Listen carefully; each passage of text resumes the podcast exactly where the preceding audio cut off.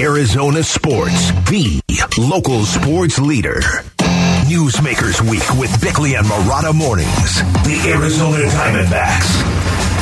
Newsmakers Week 2023 continues here on day one, and it's always a pleasure to have our next guest uh, on the show, but it's a pleasure to have him in studio. I'm so glad we're back to face to face Newsmakers Weeks after what we did last year over the phone. But Derek Hall, President and CEO of the Diamondbacks, joins us in studio. Derek, good to see you. How Vince, are you? good to see you guys too. No, great. It is good to be back in studio, obviously. And I, I think, you know, our goal, all of us, all of your guests, is to come on to Newsmakers and not say something stupid to become a newsmaker. right. And Good not become any right, exactly. right. Well, let's see. Let's see if you can buck that. Let's see. Let's see what we can get I out of you, Derek. Do, let's see what we can get out of you, man.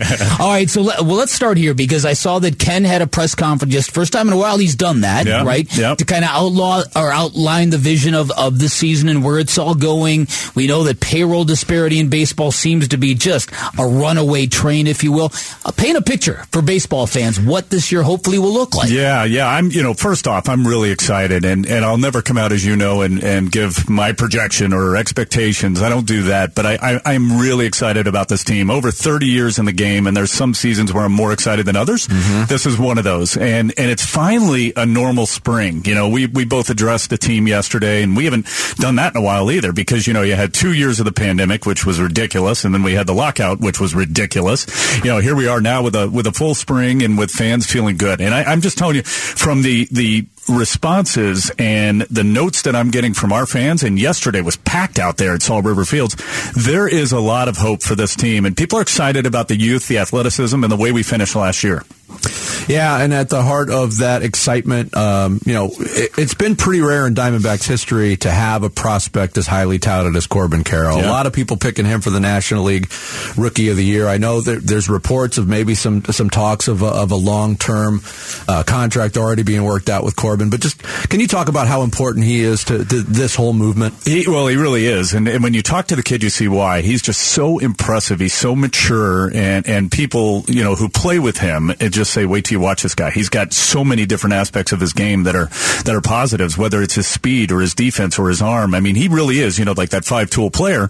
And we saw flashes of it last year in less than 50 games, but he is important because he's going to be a fixture in our outfield for many years to come. And I, I would also say the other kids too. Look, I, I did not want to want to part from from Varsho. You know, mm-hmm. I was a mm-hmm. huge Varsho fan, and, mm-hmm. and this kid had tremendous power, and he fit too. We just had an abundance of outfielders there with the depth, and when you have the surplus, you can you can make moves and they were in high demand, all of them. Yes. Uh, but, you know, in fact, I told our, we have a really nice security guard during games down in our well lobby, and, and Bill asked me before the end of the season, he's like, I want to buy a jersey, and I want to be able to wear it for many years. You know, who do I put on it without you trading? I said, do Varsho, you're okay. Oh, he no. Up, yeah, he came up to oh, me first no. day of spring yesterday and went, thanks, I've got yeah. that Varsho jersey. I said, yeah. I'll buy you a new one. You're but doing a refund on that, dude. I know you. right, but nonetheless, you know, there, there's a lot of important pieces. I mean, people put pressure on our uh, top of our rotation, and Zach Gallen, who's such a standout pitcher, or Ketel Marte bouncing back, you know, Rojas, it's a Walker, the year that he had.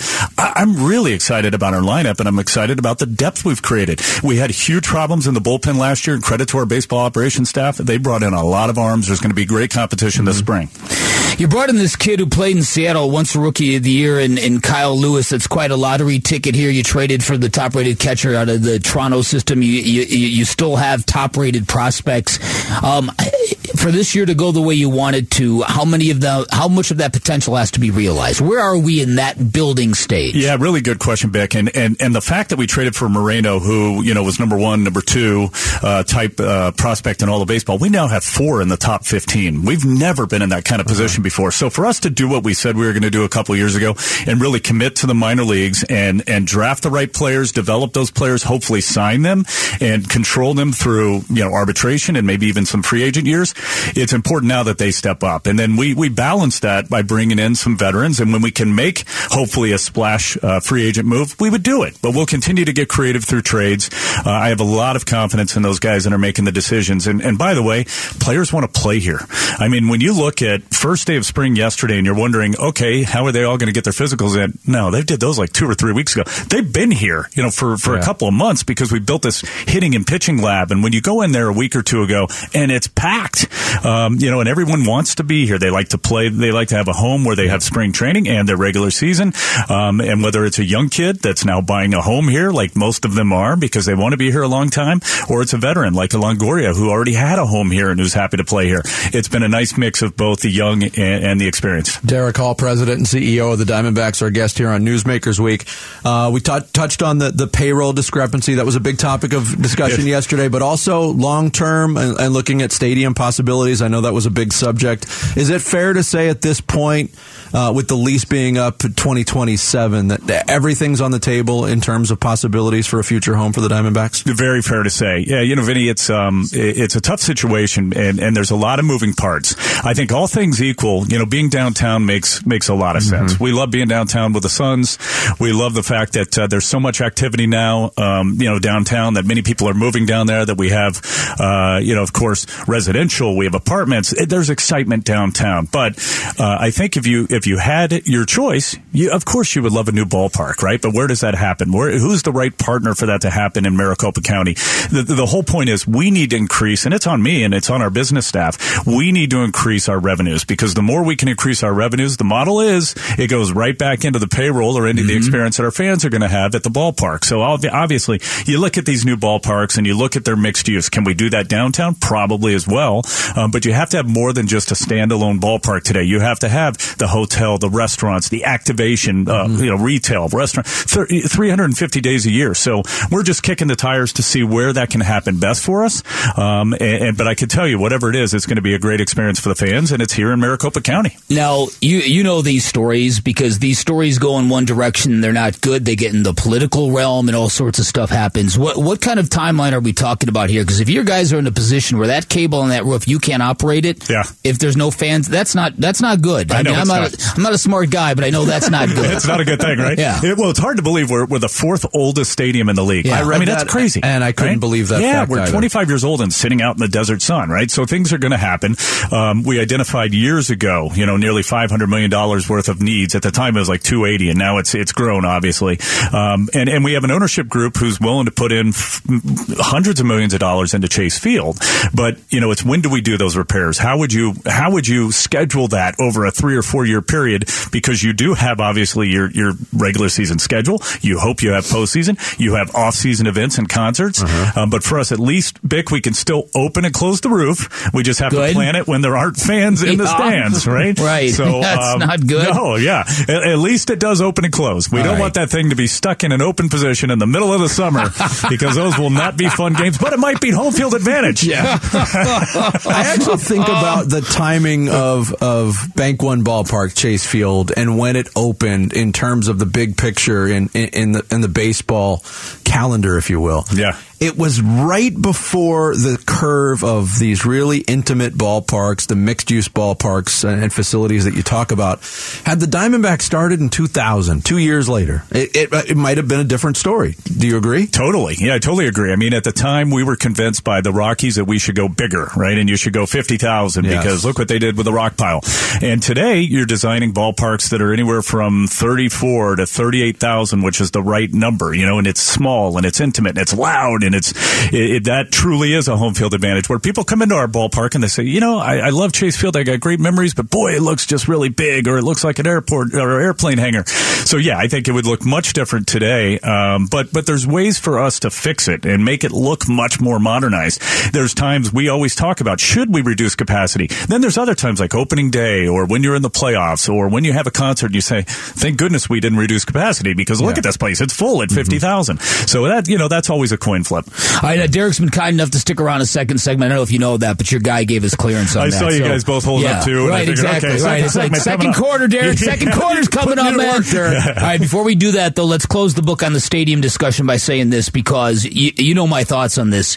Eh, eh, if are there really ways to retrofit this thing to make to create that ambiance, and if so, what what are the ways to do that? I think so. I don't think you're ever going to get away from that cavernous feel. You know, right. it's, it's never going to feel as intimate as you want it to. But I think think we can bring it up to up to speed, up to code when it comes to premium locations. We just don't have them, right? We don't have the clubs that newer ballparks have. We don't have those four tops or, or the you know the, the private feeling sections in the seats. We can we can create all of that. We can redo the concourses. We can we can bring that stadium to a modern feel um, if if we're indeed going to stay there and make it look more modern, make it look more new. But as far as making it feel a little closer, you know, to one another and smaller and that huge upper level, I'm not sure we're ever going to be really ever really uh, able to address that. But I think fans are okay. They they've got great memories there. They love it, and we hear that from fans too. I hope it works out. I hope you can stay at Chase because my family has grown up there. I, am proud of that. Well, and like you said, downtown is, is such a coup. It's great well, to be right in the center of it. Yeah. Uh, as Bick said, Derek's been kind enough to uh, stick around for another segment. We'll continue our discussion with the D-backs president and CEO Derek Hall next here on Arizona Sports, the local sports leader. Arizona Sports, the local sports leader. Newsmakers Week with Bickley and Marotta Mornings. The Arizona Diamondbacks. Yeah, we continue to talk Diamondbacks with Derek Hall, president and CEO of the Arizona Diamondbacks, who has uh, been kind enough to stick around for a second segment. And we've talked about the, you know the team, the prospects, the stadium possibilities, all the fun salaries, stuff. all the fun stuff. Oh, yeah. but let's go. Let's zoom out to, to Major League Baseball with with major changes to the game coming this year and for baseball fans who might be casual, a little bit casual about it, and you, are going to see these changes, it's yeah. going to look a little bit different. It's going to feel a little bit different. I mean, as we uh, are on the precipice of a new season, how are you feeling about these widespread changes? I, I, like the changes. You know, they were all tested out in the minor leagues. A lot of our players already dealt with these changes when they were down in the minor leagues, and they, they proved to work and to shorten the game. I mean, there were years ago, I can remember being a fan of the game, and they the games were two and a half hours. You know, I mean, there's no excuse for a game to be three and a half hours or closing in on four hours. That's not right. We're asking fans to watch or come in every single game, and you know that's tough when you have competition, you have school, you you know, especially Saturday night games followed by Sunday midday game. So I, I like these these changes, and I think the fact that you're going to make the the players a little bit more accountable too, and they're a part of it, right? Because now you do have the the timer, and your that clock is it's real. You only have so many times you can step off the rubber, so many times you can disengage, so many times to throw over uh, before it is an automatic stolen base. The bases are bigger. I don't mind that. And then the biggest change, uh, because by the way, these rules, Vince, I think are really good for teams like us. You know, when you're an athletic and speedy team, mm-hmm. having a, a, shorter span from first base to second base or second to 3rd mm-hmm. is certainly going to help our team, I would think. Um, and, and in addition to that, the one change that people really aren't focused on is a balanced schedule. And that, that helps us because now we're going to have more of those popular teams coming in here more frequently. To have the Red Sox come in for a weekend this year in May is fantastic. Yeah. You know, and then we'll have the Yankees every other year. So though, you know, you, you be careful what you wish for. You're not going to play the Dodgers. You're not going to play the, the Padres, the Giants as much as you normally would. Well, now you're going to be playing the Yankees every year. You're going to yeah. be playing, you know, the, the, the Rays every year, the, the Guardians. So it does still get tough. And, and by the way, schedule, and I'm, i know I'm, I, I'm, I'm going into a rabbit hole, but if you look at our schedule, that first month, wow. I mean, we open up at LA, then we go to San Diego, then we come back and we have LA, you know, and then we have Milwaukee, then we hit the road and we go to the Cardinals, then we come back and we have San Diego again, you know, it's, and Milwaukee is in the middle of that. It's a, it's a tough schedule that first month. So, um, we've got to get out to a good start. And as long as we can play like we did last year at the end of last year, where we, we not only competed with those other teams, we beat those teams. Mm-hmm. And at the recent owner me- owners meetings that we had about a week and a half ago in Palm Beach, it was so cool to have so many different owners walk up to me and so many of my counterparts, presidents come up to me and go, man, we hated playing you guys. You know, we do not like playing you guys. And at the end of the year, we didn't want to see you. That's good. I want to be that team. We want to be quiet about it, but I want to be that team that nobody likes to play. Yeah. Yeah. Hey, listen, and I, have said this repeatedly. I, I'm really hoping that some of these rules changes in baseball kind of kind of engages me spiritually the way baseball used to. It. Yeah, and that, that's I've my, heard you say that. Well, and, and that's kind of my hope here. So, so I'm wondering now if there's going to be accountability on the players to stay engaged and to play fast. Um, eh, there, we know there's some resentment already to this idea.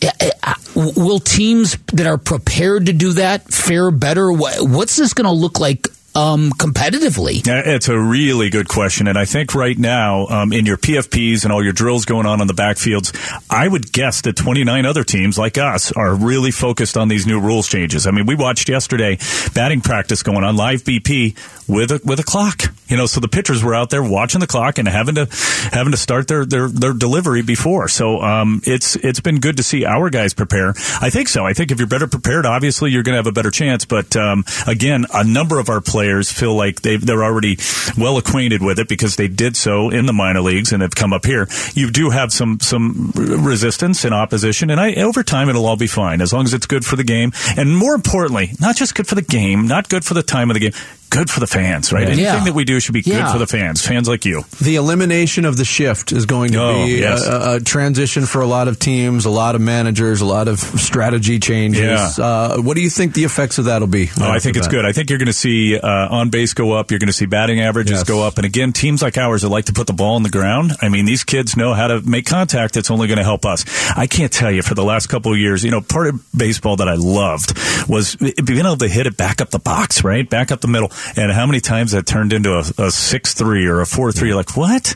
That's a base hit. Yeah. You know. So now we're Yeah. going to see that. Right. We're going to see that Yeah. come back, and you're going to see guys hitting the other way now. Not trying to break a shift, but just making contact and and put the ball in play. and Good things can happen. Now, I, I don't know if you saw this, but but Vinny loves this. There's a uh, um, a Twitter account, a social media platform on this day in Arizona history. I don't know if you saw this, but yesterday was the uh, anniversary of your eight year contract extension. Oh, boy. that you signed in 2008. Josh Byrnes got one of those. He lasted two years. Yeah. Well, You're got- still here. Yeah, I got one uh, the first time with Josh Byrnes. We both Right. did at the same time. Right. Yeah, it's it's crazy. I've been this is my 19th season. Wow. With the Diamondbacks, and uh, you know, like I said, 31 seasons I think now in baseball. But it's been it's been awesome. I mean, I love this this place. I love watching our, our revenues grow so that we can continue to put it into our payroll. I, I love our baseball staff now. You know, I, I've always had a good relationship with our baseball staff, and I think back on the way in, uh, we were talking about you know, in all time you'll talk about KT. I mean, you guys Yeah. remember Towers? Oh, of Kevin was course. so great, right? Such a good guy and lovable, laughable.